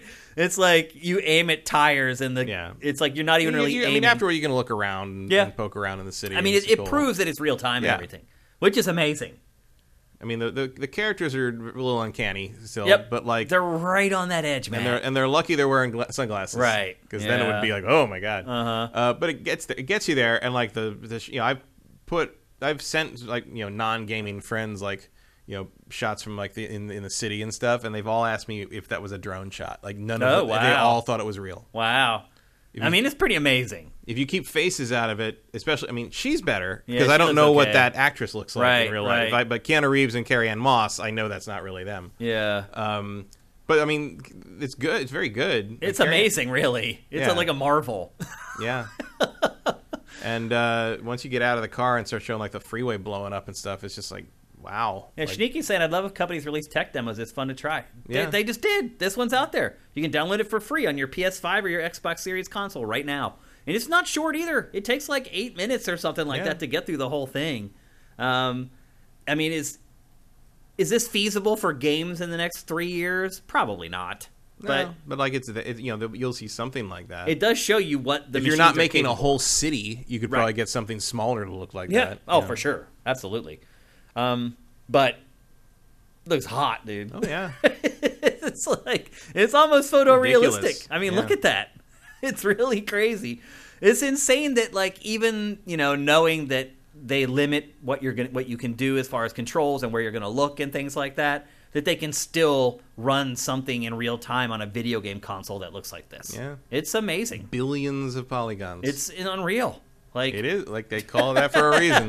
apparently i was really impressed with this Yeah. and, and even it look if, if games in real time even get to like 75% of this i'm good Mm-hmm. like i'm totally cool um, Until next gen, right when they better fool us Well, completely. next- by the way, looking through a window. next gen the faces will be fixed I don't know if the faces will ever be fixed. i know it really is a problem Yeah. Like this, like the human brain is wired to recognize eyes and faces so well that, like, I don't know if you will ever get to a point where you fully fool it's tough people. yep sci-fi stuff will get you There's always going to be creatures There's always, like even if you do, like, there's always going to be moments where it doesn't work. You know, it's Yeah. never going to be 100 percent perfect. You're going to have like 80. If you get 80 percent believe that's Keanu Reeves, there's going to be a couple shots where you're like, oh, that's not, that's not right. yeah Your brain. It's one of the things our brains are, are have wired themselves to, to do better than anything else. is To pick out humans. see faces, see Yeah. people. Because in the old days, if you didn't see the other person, they were probably going to kill you. So, that's a good so, way the, to put so it the the people the people who got to live and breed were the people who could see faces in the jungle. And Yeah. that's one of the other reasons we see faces on everything. i mean it's darwinism honestly Well, Darwinism is a different thing, a uh, little bit yeah but it is evolution. Yeah. it is the result of evolution. Yep, absolutely. Uh, so that looks awesome. It's not turning into a real thing. This is all it is. Um, but again, you can go and download it for free and give it a go. And uh, just make sure you don't uh, cover up the vents on your PS5 or your Xbox Mm-hmm. when you, before you start playing it, because it pretty much pushes the consoles to the limit. Um, it's cool that uh, they decided to do something like that. I wish there was more Yeah. stuff like this. I mean, the Wachowskis uh, have always been supportive of video game stuff, Yeah. and they've always they've always wanted to tell the story as part of that. And you know, I always loved that they they uh, the end of the, uh, the was it the end of the Path of Neo, where uh, instead of like kind of the more philosophical self defeat situation of the movie, um, the Wachowskis pop up and they're just like, yeah. Um, in the end, Neo has to accept his own, you know, failings and his, his own vulnerability and become part of the system to to sort of uh, surrender his own ego. Uh, but that's a terrible ending for a video game. So we're just gonna have you fight a giant Agent Smith. Yeah, have fun, and it's just like, it's like that's great. Uh, so anyway, that's the Matrix Awakens. Uh, they'll obviously there was a bunch of stuff for Matrix uh, Matrix Resolu- Resurrections again. Um, a really a, a un, previously unseen sh- scene, which by the way elevated my excitement for that movie tremendously because it confirms that the Matrix is the real world again. when does it come out? The film. Next week, Wow, Wednesday. I didn't realize that. yeah, the twenty second. What a pleasant surprise! I got my ticket already. Wow, I'm gonna be home. I'll have to get it. I'll, I'll find people. I to am. I am actually No staying a little later than I normally would for Christmas so I can see it at the Chinese theater because Oh. the IMAX screen there is That's so great. good. I leave on Um, Monday, so But the clip the clip from the Game Awards shows they mentioned Tokyo like they, they basically gate to Tokyo and like the one of my big complaints about the sequels to the Matrix is they jettison the idea that the Matrix is our world Mm. and they the Matrix is basically like a a nondescript mishmash city with surrounded by kind of mountains and wilderness. Mm-hmm. It's not the real world anymore, and that lost a lot of the verve. To Yeah, I'd agree with that. And the fact that this one is like, yeah, we're they're simulating the whole planet, and like you don't know, like that's great because they're back to that again. Yep. Because that was the mind screw of the original Matrix, which I saw in IMAX last week. The first time it's ever run in IMAX Wow. in theaters. Um, is like you know the idea that it was you know that, that that the matrix the marketing campaign the first real online marketing campaign was like you know really focused on the idea is are we in the matrix and everything you, Yeah. have the, you have the deja vu scene where it's like you know it happens when they change the implication of that being that humans outside of the matrix don't have deja vu right. and the reason you and I have deja vu is because we're in the Matrix, man. Like that, that's the thing that like was lost in the sequels that I really liked was that hook of like, I it's mean, there was a, happening. there was a lot lost in the sequel. yeah, I compared mean, to but the that first. was one of the big like you. Yeah. There are That's two ways to do that change. premise, and they switched ways between the first movie and the sequels, and you you can't do that. It lost me. Yeah. absolutely. Uh, let's see. One last game that we're going to talk about from the Game Awards. And that game is called Arc Raiders. I didn't quite know what to make of this one. Well, I don't know what to make of it because the pe- the guy who's working on it is the guy who made Disintegration. And when I was hmm. pu- putting together my Game of the Year awards, I realized that my most disappointing game from last year was Disintegration. Or no, the worst game I played from last year was Disintegration. Hmm. And now he's moved on to work on this new thing. I think it looks way better than Disintegration. I'll say that much. Remind me what disintegration was. It was that shooter where that would cross with an RTS, where you kind of flew in like a a hover pod, Oh right, and you could direct your troops on the ground. Yeah, I remember It that. li- it literally was a flash in the pan, and the studio closed down, and blah blah blah. And now they've moved on and started this this new project called Arc Raiders. Um, it has former Battlefield developers on it. It's free to play. It's cooperative. It looks kind of like a decent Earth Defense Force. Is probably the best way I would describe it. Um, I'm pretty impressed with this, to be honest with you. I'm also a huge fan of the song, the track that they use for this trailer, which is Robin S. Dancing on My Own. The thing is, it's a very weird song to choose Yeah. for a cooperative, Cooperative game. game. Yeah. I'm like, it's the opposite of what the game is. You're not dancing on your own, it's cooperative. Uh, but I think it looks pretty interesting. My big question about this is it's all mechs. And fighting robots gets boring after a while. In any game, it gets boring fighting robots. Um, Robots are like giant mechs and stuff are a good like crescendo right? enemy. But the whole But- time, it gets old real fast. So that's kind of my one concerns. But otherwise, game looks pretty hot, man.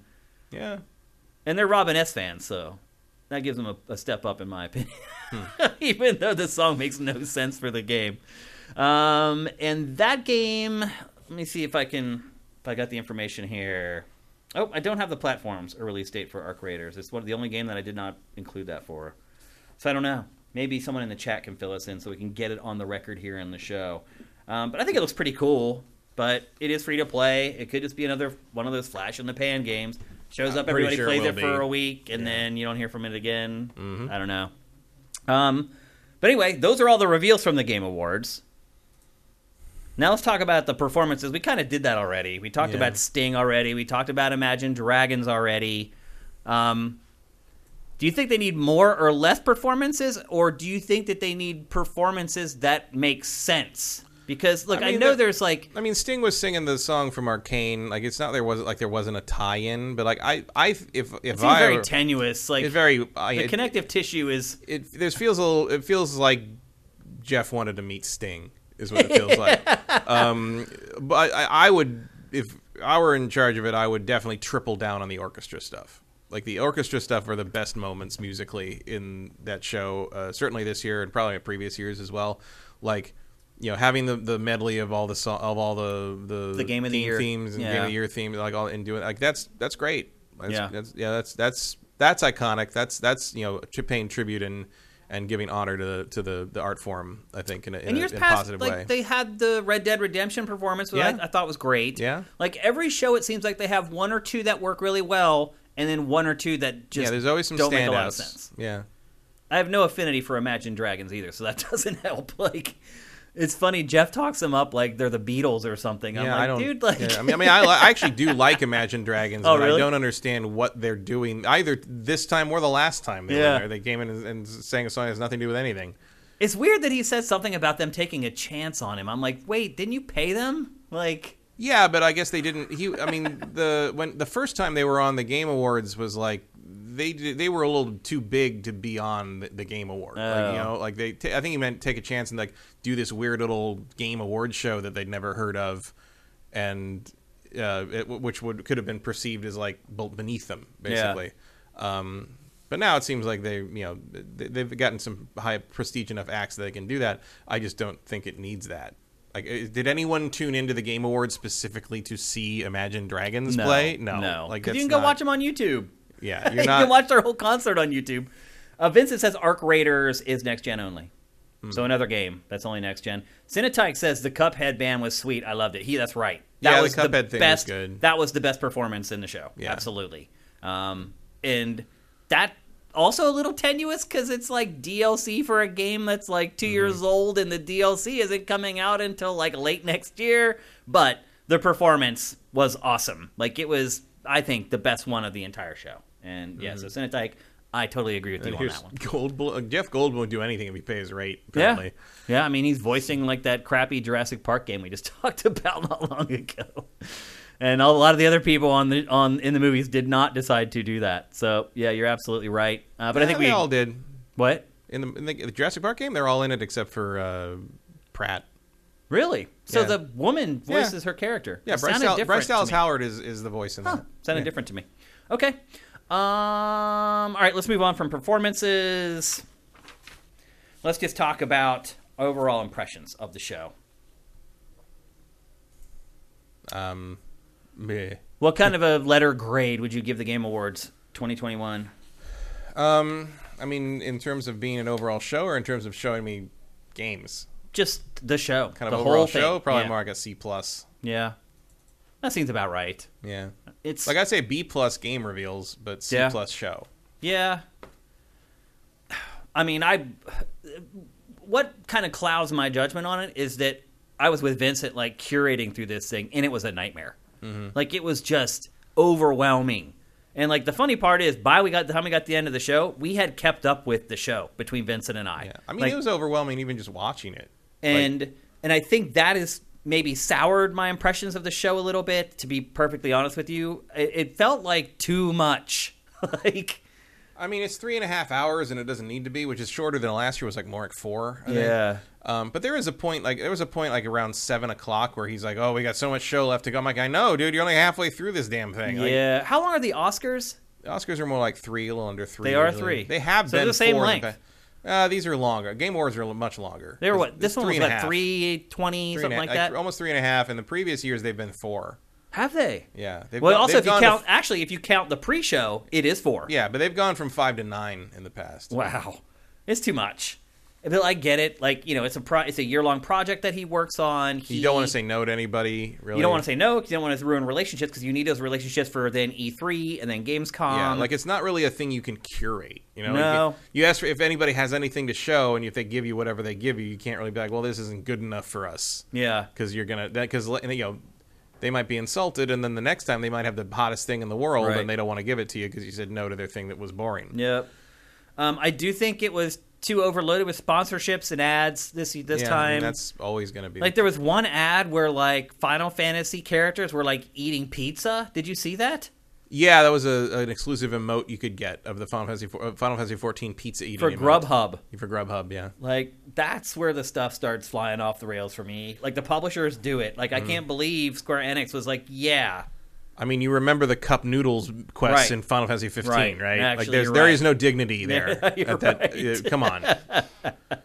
he had a cup noodle hat you could download, and then like there's a whole thing like like what's his name? Who's the big guy in that? I can't remember any of their names because I don't give a shit about those worthless characters. in what which game? Final Fantasy 15, no, I don't remember. where he's like he's like I don't remember any of He's those like, characters. cup noodle is the only thing that has the, the big chunks of meat that can satisfy a hunger. It was an like, it's literally reading ad copy in a fucking video game I paid 80, bu- 80 bucks for. Yeah, uh, I agree with you. I think I'd give it a C plus overall. It's above average for his the shows that he's put together so far. Also, Um, will always disturb me when the Remedy guy comes out and starts speaking with like the Norwegian accent, Right. Because that's Max Payne. right? Yeah, Like, that- I will always see that face as Max Payne, and when he doesn't sound like Max Payne, it weirds me out. the game. I felt like it did drag at points. There are a lot of ad breaks. It feels like he's making it so that like as if it's on linear television, but it's not. Yeah, this it's sort of except all the advertisements are supposedly gamer oriented. Yeah. And they are, but Yeah. I understand he has to pay for his production, but I like I liked his outfit better this year because a lot of Geoff. Oh. because a lot of years he goes with sort of the the, the venture capitalist like Right. like coat with the plain shirt and the jeans, and like he went full suit this time. What's with the, thing on his collars? It's What are just, those? It's a decorative collar, so it's like you don't have to wear a tie because like there's there's something going on up there. Um, but I like, I mean, I like that, like because he clearly doesn't want to go full for that. Jim Carrey thing was bizarre. It was He bizarre. probably, I, I, I wondered if he wasn't there because he's not vaccinated. Maybe because he's a weird dude. He's a little weird about that. There's a, He's pro- there's a point during this video where I'm just like, "What am I? What?" And then they just sort of stop it and it's like, "Okay, that's enough of that." yeah, he, like, he really started flying off the Yeah. rails. like, But no, I thought I thought that I thought uh, Geoff's outfit struck the right balance because having him in, in like jeans a couple Yeah. of years has not really worked for for the the, the the the tone they're going for. But I think he nailed it this time. the other thing I would say, the production is amazing. Yeah, Like production's high it quality, is very high so quality. slick. Like the band stages, the lighting, um, the shots are all great. Mm-hmm. It's like, a little weird that the present that he like is not on the stage. oh, right he- here it is. Right here it is. Actually, Yeah, there's the pizza. dude, this is this is goes too far for me, Matt. Like, dude, Yeah. I mean, MMOs have weird emotes like that, the promotion emotes. Anyway, um, That didn't even ping my radar. really? No. Final Fantasy characters eating pizza in a Grubhub commercial. The, the cup noodle thing already blew that. It just ruined me. you. I don't care. You're, you're, you're, the ship has sailed. yeah, it look Like it- if you get if you get uh, uh, Kratos in there selling Chef Boyardee, then maybe yeah, we, we, we'll, I'll, I'll have another uh, I'll have another breakdown there. Fair But, enough. uh, Uh, so anyway, I think you're right. C plus. Um, it was it was still a great job. Geoff did a great job. He got. I feel like he got all the reveals he could have. yeah. Um, Nobody's running around with a Schick razor outfit. it was right. fine. It was mostly paced pretty well. The ads weren't shameful. Yeah. Um, at least like the pizza thing, even if you think it's weird, at least it's a video game. right. At least it's not trying to sell you like a shaving kit or like Yeah. something. Which some of the earlier stuff he did in the show, yeah, was more questionable. So. There you go. That's the Game Awards 2021. Probably the biggest wrap up of that you are going to find anywhere. I think I can pretty much guarantee that one. yeah. Um, so as I said, we're not going to do name that that game at the end of this episode because we're already behind. I knew it was going to happen. We're already behind where we are supposed to be when we wrapped up this show. Uh, what we're going to do now is we're going to take a short break because it's hot in here. I'm going to walk out for a couple minutes and maybe get a drink. Um, we're not going to take the stream down, um, but we're going to come right back here in three to five minutes and we're going to deliver our Game of the Year awards for you guys. Thanks for watching. We'll see you in about five ish minutes, I'm guessing. It's probably about how long it'll take for us to, to get like a little reprieve, get the show set up for the next thing, and uh, we'll see you then. Game Face is up and out.